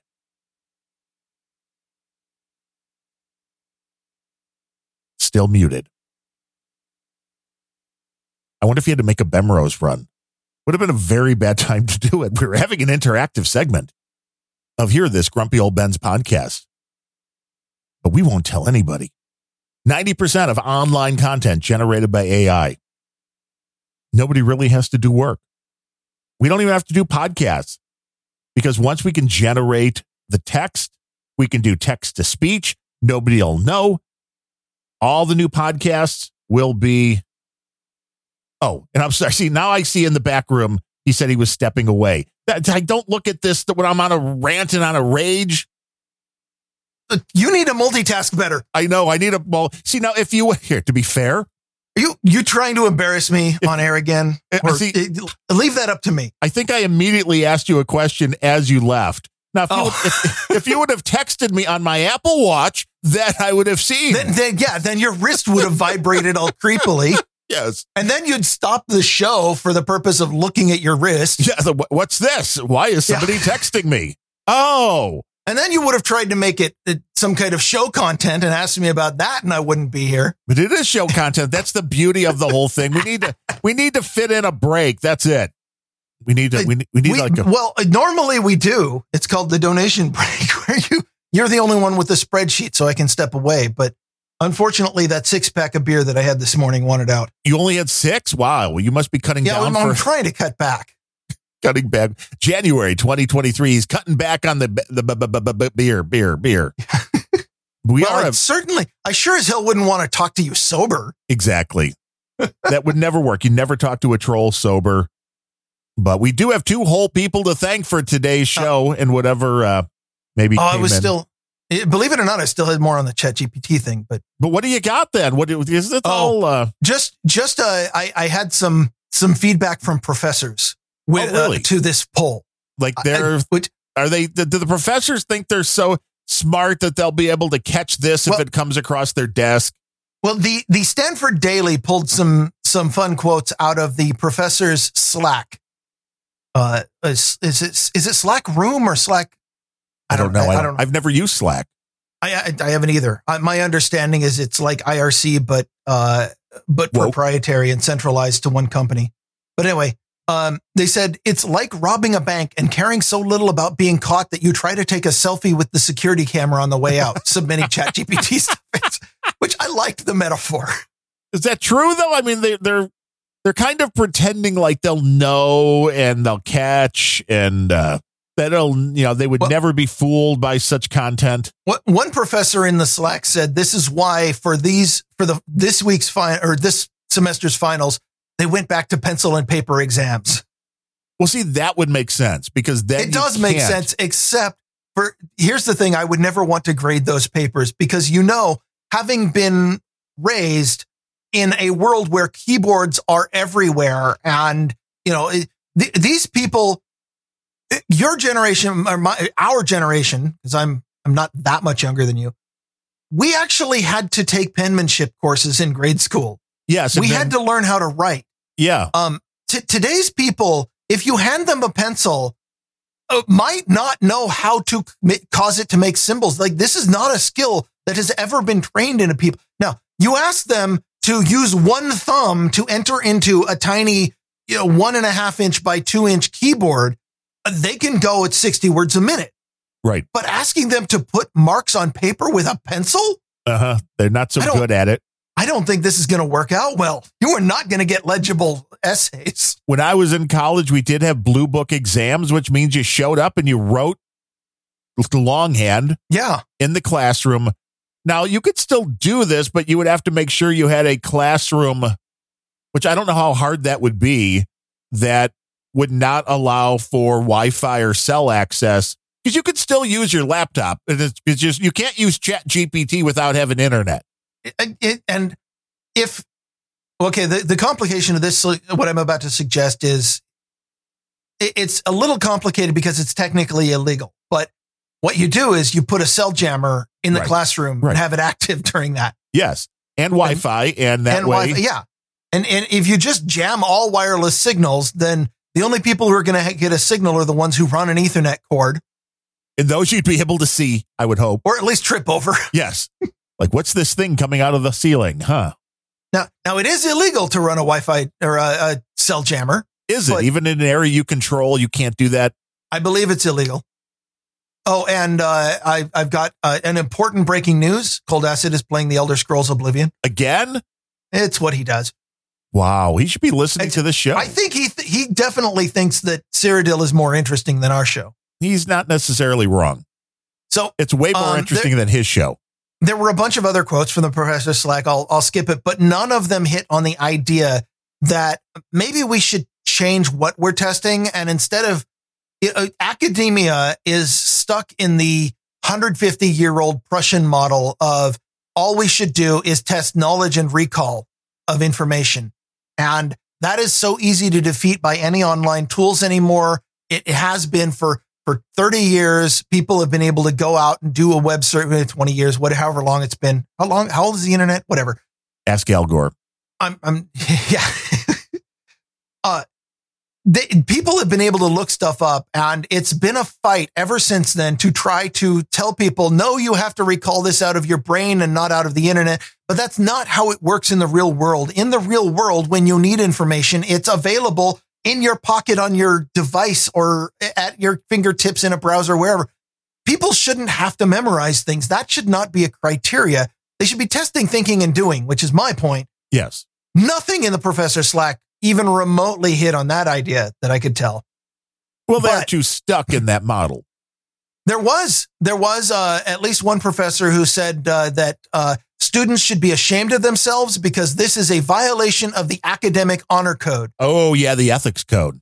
To which I say, we're not teaching students ethics or honor anymore. Why No. would you think they would follow them? We're teaching students leftist values like the ends justify the means, which is the opposite of a code. Yes. Which is Hey. do whatever you have to do to pass. Exactly. We're teaching people that. We're they, that is in fact when when you make your classes all about activists and say you you know you need to do anything that is you can possibly do as long as it fits your ends. Well, if your ends are past the course, we've just created the incentive structure and given them the tools, and now we're complaining that they're using it. We're not teaching people's honor. No. Nobody, nobody has honor in in the academia. Well, I'm sure there are some people, but they keep their heads down and they don't make themselves notice because they'll get canceled. Well, and any professor, teacher worth their salt, sitting down with the student for five or 10 minutes and just asking questions about the uh, topics and what they're covering will get a pretty good handle on how much they understand and how much they've grasped. You know, and that's, I think oral stuff coming back is also going to, uh, I think oral exams would be a great option. Yeah. You know, what are you going to do? You get somebody staring down at their wrist Yes. reading? Yes. wow, your voice sounds a lot like Siri, huh? That's interesting. Can you can you uh, right? You're just lip syncing what the watch is saying. Yeah. It, it, again, another lost skill, not something, you know, putting people on the spot for public speaking. I mean, that is bullying. You are bullying the kids by asking them to speak publicly because they might be uncomfortable with that. Yes. Again, not something academia could do. I don't know. Personally, I applaud the trend of people cheating using ChatGPT because maybe this will be the thing that finally starts to shake the foundations of the academia bureaucracy that is totally obsolete. Trade schools are better. Don't send your kids to college. You're just going to warp their mind and waste a lot of money doing it. Yeah, it's like, what are you really learning? That's the question. Now, You're, you're learning how to be an activist. but sooner or later, a Chat GPT bot of, in a physical form will be your electrician, your plumber, and everything else. So just wait for that. I, I'm okay with it. We're we're kind of there with YouTube videos. When I when I True. need to do household plumbing, I well, okay, plumbing's a bad example, but if I need to do something household that isn't actually going to destroy my own ho- whole house if I screw it up, then I don't call an electrician to do my plumbing. I go look at a YouTube video. Uh, Why would you call I, an I screwed up electrician that to do your metaphor, but it worked. I'm like, this is maybe your problem. You're like, um, I need a new shower put in. Uh, I'm an electrician, sir. Yeah, I need a new shower put in. If you want a shower that murders people, Yes, maybe you're right, and you may. It's like this is the guest shower. I don't like my guests, so hey, you you configure your house the way you want it, and I'll do mine. that would be kind of fun. If I want a death trap shower that electrocutes everyone who gets in it, I mean that Why is you can have a, your jacuzzi. right? Why is there a big rubber mat surrounding this? Nothing. No, nothing at all. Don't pay any attention to that. Hey, we have to go with the times. They always say that. We're old folk and we can learn new tricks, but I'm not sure that uh, the new tricks are all that exciting. The kids are dumb. That's is, right. Is it a new trick or an old trick to call an electrician to do your plumbing? Maybe it all depends of how good he is at the plumbing aspect of it. Actually, I bet there's a lot of electricians out there who are also very good at plumbing. But the problem, of course, is that it's hard to maintain a license from the government to do both. So Yes. you never get like the, the age of the handyman died because of licenses. Oh yeah, and well, and half the people then that were handymen wanted to charge way too much because they thought they should be getting paid what. The because they were very because they're rare Uh huh. and because licenses are expensive. and because they know what they're doing and nobody else does. See, if you have the knowledge nobody else does, then you've got something, and that's what this is changing. Allegedly, That's a marketable skill. If you have knowledge nobody else does, that's a marketable skill. And what you what you're participating is something we like to call capitalism. And there's so many people now, though, that are putting that information up online.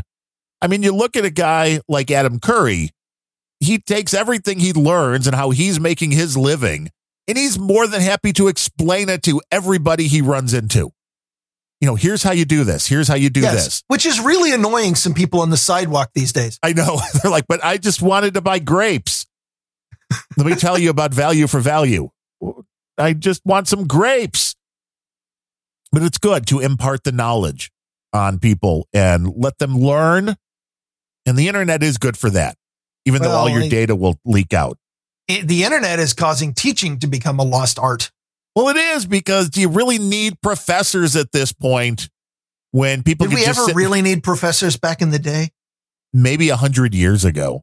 Well, we, what we needed was masters to go with an apprenticeship because that's that's the way that most people learn Yes. is by being shown a way and then doing it themselves, which the master apprentice model has always been great at.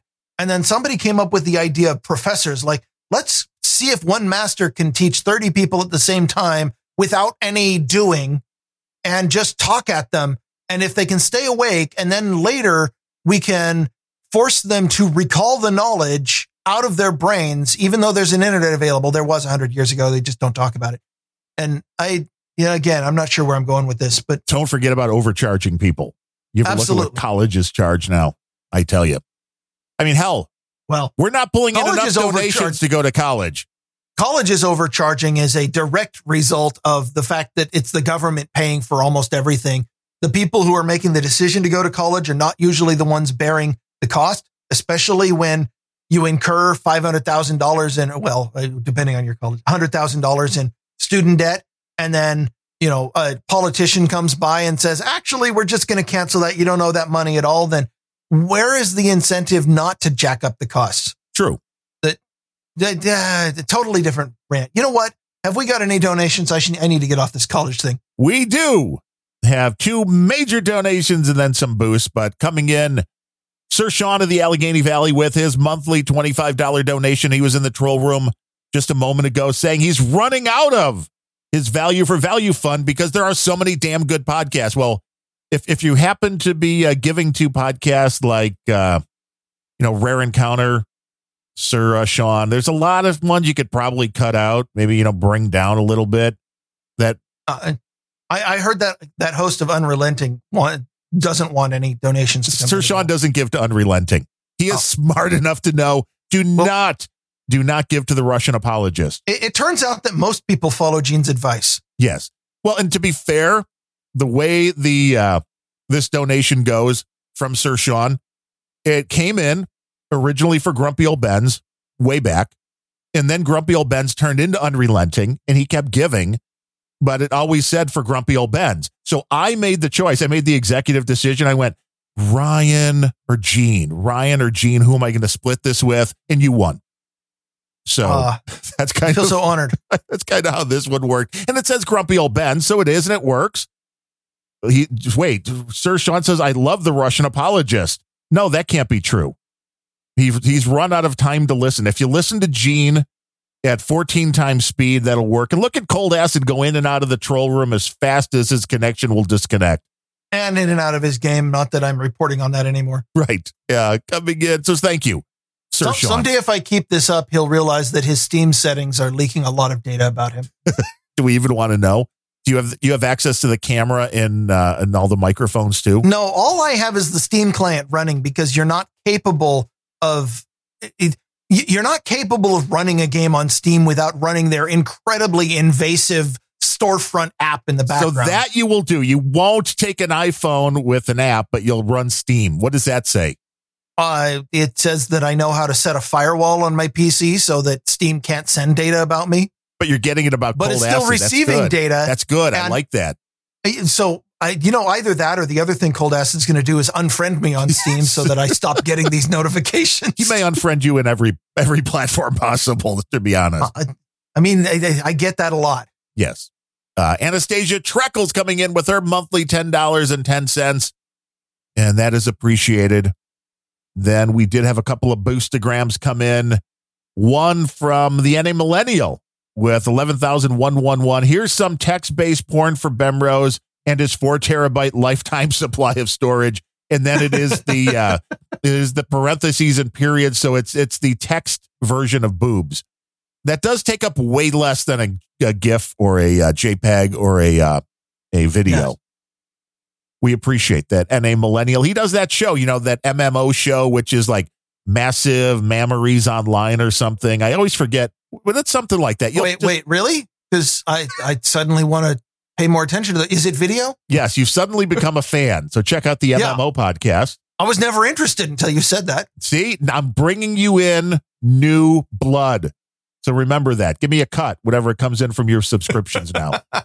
Uh, NetNed coming in with 8888 sat saying, install my app from the iTunes store. The electroshock therapy and heart monitor approved by Bill Gates and Anthony Fauci. They may have that, NetNed. You may be in uh, breach of some kind of copyright, but uh, we appreciate your support. We appreciate everybody's support for this little podcast that happens once a week on Wednesday, except not next week because I'll be at the endodontist, whatever they do. Yeah, oh, I, I wanted to talk to you about this. What what is with you constantly prioritizing your own personal health over this show? I know. I do it with all the shows, though, if you've noticed at one point or another. No, you seem to only go to the endodontist during my show. well, this is the first time I've been to the endodontist. Exactly. and you only do it during this show. This is true. Uh, but I've done other things during Planet Rage and uh, Unrelenting. So I try to You- spread them out. It feels like you're just not that committed to podcasting. And maybe not. I need to take like a month or you- two off. You know, if you want to show your commitment to podcasting, what you need to do is open up and start up three or four more shows. There's that could be a possibility. Did did is there still in the works the plan for the show with Dame Jennifer? I believe so. But she is one of those folks that seems to like want to plan everything out, and that'll always Oh get in the way. I know. yeah, yeah. We we never would have got off the uh, off the rails. Rails. Too ground. much planning will definitely get in the way of podcasting. Fortunately, we don't do any at all. Right. And that is what makes the magic happen, which is why when we do the shows live, people show up in the troll room at trollroom.io right now. 89 people listening, which uh, isn't quite no agenda, but it's better than most. Tell a friend that we're here on this particular day and this particular time, Wednesday afternoon, 1 p.m. Central. I mean, Is, is now the time that I should be jealous that that there were 91 listening to Planet Rage? maybe.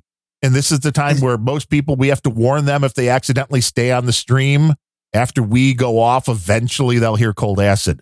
We have to warn people. But I'd say 89, 91, that's pretty much within the margin of error.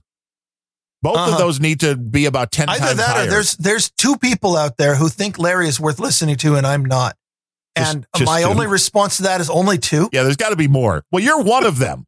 So, I mean, let's also be Yeah. honest about that. So that brings it And- down to a difference of one. And let's be fair. I was listening to the stream yes. when you were going with Larry on Monday, See? and I'm not. I don't have the stream up right now. So a difference of one person. There's one person out. It's probably Gene. That's like, I'm tired of this Bemrose guy. Not going to listen to this Bemrose guy. He doesn't listen to me. he, he was tired of the Bemrose guy a long time ago. He's not Although listening. every you know, Gene is is a big stats person, and uh, every time he posts stats, the the episode that he did with me is always in his top five. which I can see. I mean, he wanted me to listen to one of his most recent episodes that he talked to the Gen Zer, and I went and looked, and it was three and a half hours long, and I'm like, oh hell no. I made it one hour at like one and a half times speed, and I was just like, I can't do anymore. Yeah, I think I was. I think I. One of the shows I've I've been on Sir Gene's show twice, and I think one of them ended up going almost five hours. Yeah, it's too long. Way too long. Unless people are donating by like the thousands, then I'd be like, I'll just keep going. So I guess I guess what he's actually doing is he's not going by total downloads. He's just going by total Time. amount of data. Yes, he's going by total time. So if one person listens, he gets hours and hours and hours. It's one of those things like if you were on YouTube and people are giving you the uh, super chats and they just keep sending them in, then you just keep doing the video. It goes on and on and on. But if people stop donating, if people stop listening, if people stop interacting, then there's really no point. You got to go. Well, I you mean, got to go with with, your strength. yeah, it's Gene. So I mean, there is that. But if you like hearing Gene, then you tune in on Friday mornings for Unrelenting. And if you like Larry, and who doesn't, then it's Monday with Planet Rage. That's at one o'clock. Wednesday at one o'clock, Grumpy Old Bens. It is Friday at uh, 10 a.m. Central for Unrelenting. Then there's the two rock and roll pre shows before No Agenda on Thursday and Sunday. And then don't forget Random Thoughts. I don't do it live, but it comes out pretty much every Wednesday, sometimes Tuesday, when you'll get everything you need to know right there. It's a great thing. And then I was looking at uh, Angry Tech News. It's been it's been a few uh, weeks now. Yeah, it's been a while. In fact, what I should probably do is just announce uh, that I obviously too late for this week, but starting next week, uh, I am going to go ahead and do Angry Tech News live Ooh, on Tuesdays nice. at 11 a.m. JCD. So the same time as Grumpy Old Bens, the same time as No Agenda. I'm going to do it on Tuesdays at that time. Nobody else is. I'm going to do it on the No Agenda stream. And the reason I say that is because the only reason why I get up and force myself to make time to do my research and write up my notes for this show is because we do it live and people would otherwise give me crap about it. Right. They'd So- be like, Where are you? Why aren't you doing a show? You're taking a week off. Oh my God. I am capable of doing the same thing with Angry Tech News because uh, uh, going from notes, I'm not necessarily going to script out everything anymore. But the last time I did it, I did uh, the, you know, I tried an experiment where I, I did half the stories scripted and half the stories off the top of my head, just stumbling around and ums and uhs and, you know, and all the things that everybody says as, as filler words. Right. And nobody seemed to care. So True. I'm just going to go with the the all filler words. It makes the show way longer, and I keep getting complaints about people going, "Well, how come you got to all the tech stories in only 12 minutes?" I'm like, "Well, because I was succinct." Yes. And nobody seems to appreciate that. So screw you. I'm going to now do the same number of stories in a half hour. See if how you like that. Well, you do realize next week you can actually have Wednesday at this time for Angry Tech News. Uh, yeah, but I'm I'm hoping that you know I can get on with Sir Gene or somebody. Oh, well, that would be good too. Wait, I'm not. But Hey, if you just said, if he's listening right now, Gene will be texting like, "Oh yeah, I'll do that with Bemrose. Yeah, let's do it." Maybe if Cold Acid can tear himself away from the video gaming, then then he can be the guest on Grumpy Old Bens. I don't know. That'd Who be wants nice. to guest Grump, on Grumpy Old Bens with me Yeah, next week? reach out, Now taking applications. hit him up, hit him up on uh, the uh, No Agenda Social or the Troll Room. That way, Sir Lee Mofo su- sin- uh, summarized it. Monday is rage, Tuesday is angry, Wednesday is grumpy. Thursday is what Is that- then? That sounds like a. It, it's improving throughout the week. Yes. Rage and then angry and then grumpy. It's like by Friday you're smiling again. Uh huh. Wait, no, but that's when Gene's on. so that's all fucked up. No, because at this time of day it's podcasting oh. 2.0. Ah, that's true. That is true. There's always something fun going on on the Mighty No Agenda stream. You should check it out. Do we got anything else? So I got to shovel some snow, which has been uh, something I Oh. haven't had to do this whole year so far, or this Uh, whole yeah, season, I, I should have- say. At, at the risk of talking about weather, which I is probably the segment that I get the most crap for from Oh, so well- let's do that more. so let's do that more. Um, we have not had, well, what we've had is January weather here after after December, which we had a couple of uncharacteristic snowstorms. Oh yeah, you got dumped really cold weather. We got we got some real crap weather, but then it dropped into what I will say for the Pacific Northwest is straight up normal January, which is a few days of mid 30s Fahrenheit and cloudy, dreary, pretty cold, but not always freezing. You're freezing overnight. And then a few days of mid 40s Fahrenheit and raining like a mofo. That's not bad. That's basically winter weather around here is it rains a lot. And when it's not raining, it's a little colder. Okay. You know what? Nothing to write home about. I guess what I'm saying is right now it is drizzling a little bit. Temperature is upper 30s. I don't have any snow to shovel. You win. It is 34 No. degrees here, and uh, looks I like the go- snow finally stopped. I could go outside. I'd just get rained on. Yeah, there are worse things. You could be Uh, dead. yeah, but, but, if I'd you- also be outside and we don't like that sort of thing. yeah, and if you drop dead, they won't have anywhere to put you in the morgue. There is that. So I'd better be careful. Uh, the only other thing I had was from Bleeping Computer. Ransomware payments are down 40%. I know why. Oh, People just stop paying. that's the reason. So I mean, somebody's finally figured out if you have a backup of your data, you don't have to pay these pricks. Actually, Bleeping Computer gave three reasons why it's down. But one is, or why people aren't paying. One is they're finally starting to back their shit up. And, and congratulations for taking years to finally start figuring that out in mass. Uh huh. Uh, another is uh, the harm being done. Like if if you are ransoming the the threat of ransomware uh, originally started out as we're going to encrypt all your files, but backing up kind of fixes that. Yes. Um, the other threats are a DDoS or threats to leak data or make public a previous breach.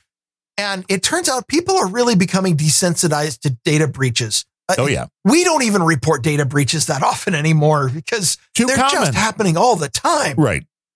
We always, like you said, you assume anything that's on your phone is going to get hacked and leaked. Same thing with any data that's online. And the third reason that Bleeping Computer gives is that people are starting to realize that paying up does not necessarily mean that the ransomers are going to unencrypt your files or delete this the data they've stolen. Wait. In fact, if, if you pay, it's not a ransom scenario, especially if you've got had data breached. It's a blackmail scenario. Right. And you with a blackmailer, you pay once and the only thing you know is that you know they've learned you're going to pay and you're going to pay again and again and again until eventually it happens anyway. That people have finally realized that criminals aren't honest. Yeah, it- it- enough people are starting to realize that in 2020 there were uh, I, I don't remember according to blockchain analysis. I didn't catch which firm did this analysis, but it's on the blockchain. You can do your own analysis. I'm sure as hell not going to. Um, there was 765 million paid out to ransomware in 2020, according to this analysis, however accurate that is, which is, by the way, a six times increase over 2019. Um, 2021, that number went up from 765 million to, would you guess? A billion. No, 766 million. oh, that's not a big jump. So basically the same. And in 2022, that number is 457 million, which is down 40%. Well, the economy's bad. We don't have that kind of money. Like that might be it. People are starting to finally go, you know, we can't afford to just pay this. Maybe we should look into backing up data or or just calling their bluff. Uh-huh. When somebody comes up and like, hey, can I hold a dollar for you? You're like, no. no, you cannot. I don't have it. Can I hold one? I need one. If I can borrow it from you first. So uh, there is a, an- a cyber intelligence firm, Coveware, which might be where this came from, um, who also determined, and I have no idea where they get this data from, but they decided, and I'm just going to quote them in 2019, 76% of ransomware victims paid out. Damn. In 2022, 41% paid out. That's a high number originally. Uh, 76% is a lot of people paying because they just weren't ready. They weren't prepared. Their dudes named Ben were sleeping on the job or something. Take backups, people. What the hell? Yes. But in 2022 was the first year where fewer than half of all people who got hit by ransomware paid out. So the business model is closing, although we've said that about spam emails since like 1989, it seems. I, I in, in 1996, I said that about online ads. Right. The business model is going to collapse. Yes, we're still waiting. It's, it's still happening. It's just going in slow mo. Uh huh. It's making a few more dollars than we had predicted.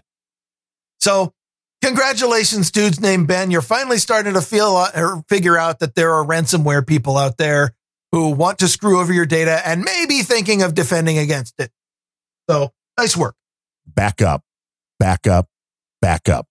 Have more than and, four and have a backup to the backup and a backup to the backup to the backup. Yes. Have backups offsite. That would also help. And if you want more advice like that, come back next week. Well, no, actually not and maybe don't week. store all your data on your watch. Well, no, unless you can be fairly sure nobody's going to get it. But we'll be back sometime soon for another Grumpy Old Bens, and we hope that you are here when we do. With that said, I am Darren O'Neill, coming to you live from a bunker deep in the heart of Middle America, just outside of Chiraq, where I really hate endodontists, I'm thinking. And from America's left coast, where I'm not interesting enough to make my data worth stealing, I'm Ryan Bemrose.